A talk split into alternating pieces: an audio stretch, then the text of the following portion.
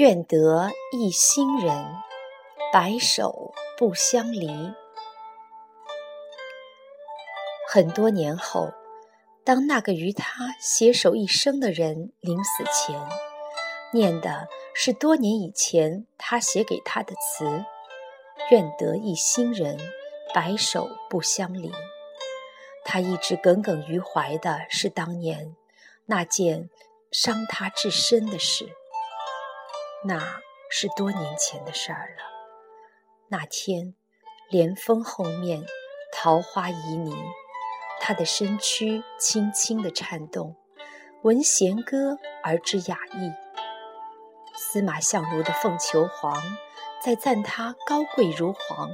是的，他在求爱，他要求她。他怦然心悸，这一曲毕，他推说热。回到内堂，他需要凝神。没有人知道，在刚刚的几分钟之内，他凄凄的芳心已被打动。十七岁时嫁了人，那时只是年少夫妻，并不深知爱的欢愉和哀痛，还没来得及学会爱，不足一年，他死去。他回到娘家，对那个人的思念。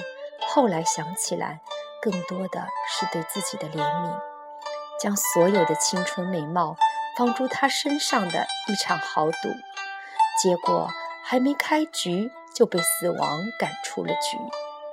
一切还没开始，不应该就此结束。野心而放任的文君并不甘心，或许每一个失败的女人都不会甘心。但是卓文君无疑多了几分勇气，几分眼光。回家后，他一直这样寂寂的。父亲以为他是为情所伤，因此并不愿拘谨他。他好像并不知道女儿的多情，所以后来他才能如此轻易地和司马相如夜奔。岂止是多情？其实文君的心内一直如蔷薇盛放，只是他不打算让父亲走进他的花园，窥见他心底的秘密。不过，多情不等于放荡。如果遇不上让他阳光丰盛的男子，那么文君宁可一生寂寂。他来了，这个说话。略有口吃的俊雅男人，巧妙地避过了自己的弱点，琴音如诉，他心动神驰。闻君夜奔，相如家徒四壁，他抛下千金之身，当炉卖酒，他也舍得下文人的架子，风流洒脱，穿上粗布衣，就在小酒店里。当起了跑堂，和伙计一起洗碗刷碟，想必真是存了韩城老爹的意思，使得苦肉计。不然在成都卖酒就行了，何必巴巴的跑回临起来，好开不开的把个酒店开在老户家门口，挑明了再试验捉王孙的甜赌之心有多深。我都已经沦落到这般田地了，你兀自高堂美酒，我看你忍不忍心？主意必定是文君拿的，只有女儿才最了解自己的父亲。他料定父亲过不了多久，一定舍不下面子，会来阻挡他的莽撞。果然，父亲很快就登门求和了，闹市荡炉。他的人就是这样的生动活泼，出人意料。相如也好，是才子，却不拘泥于形格，没有迂腐文人的霉味，涤气街头，依然坦荡荡，自在欢腾。这两人行的妙事，千载之后还让人莞尔。父亲原谅了他们，又分家产奴仆给他们。好日子倏然而至，他的雄心和气运也来了。汉景帝之后，武帝继位，他是新的处事风气，著名的好大喜功。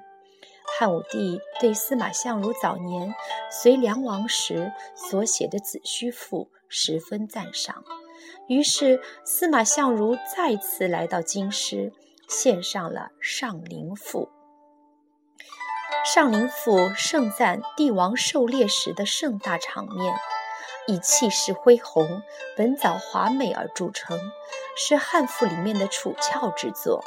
司马相如的文文风。对后世影响极深。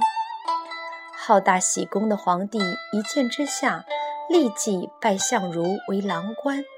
相如也不负众望，很快就漂亮地完成了两件皇帝交给的政治任务，一时风头无两。文君在家乡也得知了消息，他感到非常的幸福和满足。如果挑男人是一场豪赌，那么从开始到现在，他都赢了。想起当年他衣锦荣归的场面，他笑了笑，连苦涩的意思都没有了。文君是我不好，他喃喃地说，仿佛又是当年向他认错时的模样。长青，他握住他的手，不要说这样的话。事情已经过了，我的白头吟不是将你换回了吗？今生今世，文君都没有后悔和你在一起。是的，他们曾闹翻过。他的妻是那样的多情却又刚烈的女子，容不得他有二心。天下男儿皆薄幸，事情落到周文君前面，也不过如此这般，并不触目惊心。人世间的悲欢离合，有时无异于转过寻常巷陌，遇见一个寻常人。他名气大了，自然交友广阔，棉花素柳渐渐成了寻常日子的寻常风景，而他。曾经眼中的唯一风光，渐渐淡成了背景。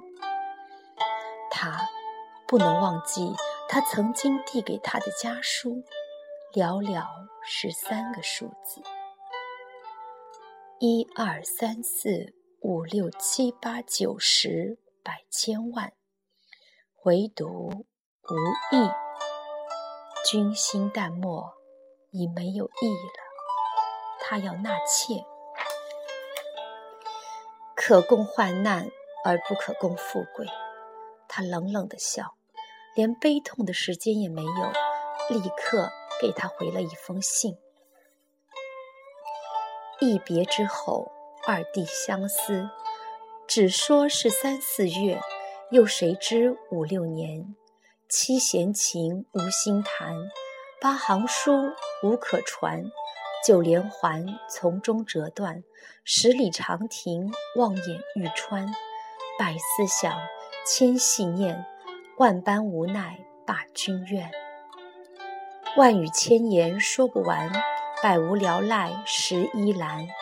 重九登高看孤雁，八月中秋月圆人不圆。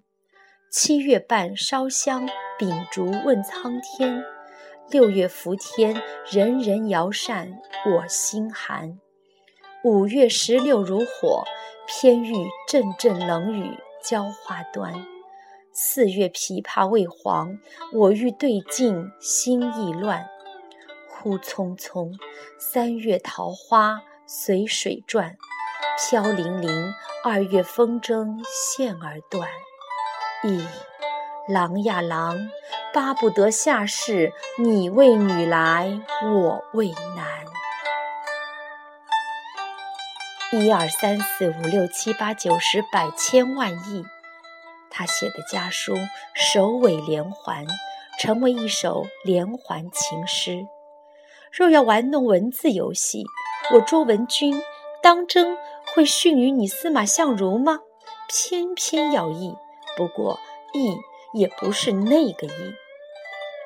用你心换我心，使之相一生。你若不想我了，那我又何必想你呢？他又作诗，写的比凄凄哀哀的他明白响亮。皑如天上雪，娇若云间月。闻君有两意，故来相决绝。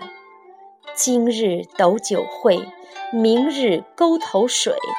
谢蝶玉钩上，河水东西流。凄凄复凄凄，嫁娶不须啼。愿得一人心，白头不相离。竹竿何袅袅，鱼尾何摆摆。男儿重义气，何用钱刀为？他意犹未平，随后再补写两行：“朱弦断，明镜缺，朝露晞，方时歇。白头吟，伤离别。努力加餐，勿念妾。井水汤汤，与君长绝。”闻君的《白头吟》。一曲民歌式的清浅明亮，像一把匕首，爽利地亮在他和司马相如之间。他指责他的负心移情，戳破他虚伪尴尬的面具。朱弦断，明镜缺，朝露晞，方时歇。他连用四个排比来追拟彼此之间行将断绝的恩情。他不悲戚，连指责。亦心思清明，而又说努力加餐，勿念妾，既表明态度，又为彼此留了回旋的余地。他明白自己仍爱他，其实不想失去他，所以不忘表白自己的深情。这是聪明女子的聪明做法。我心底还是关爱你的，希望你离开我之后，依然可以衣食无忧。不要有怀念的意思，只是闻君有两意，故来相决绝。你若要分手，我绝不纠缠。斩断情丝的结局不是没有，甚至可以男婚女嫁，两不相干。她并不是一味的隐忍，只懂得哭泣的女人。想和一个人白头到老的愿望，简单质朴。并不是过分的奢望，所以如果你做不到，那就请你离开。女子少有的决绝之美，毫无顾忌地从她身体内迸发出来，这种美为世所稀。自她以后，女子的决绝竟也成了一种壮烈。井水汤汤，与君长绝，这是最后的一搏。如果他不回头，那他就放手。他回来了，白头安老，再离不开。文君，他用尽最后的声音唤他，静谧的好似当年进入他心房时，春风与春草的轻微触碰。那一年，春草重生。长青，他看见他闭了眼睛，知道他永远不能再回来。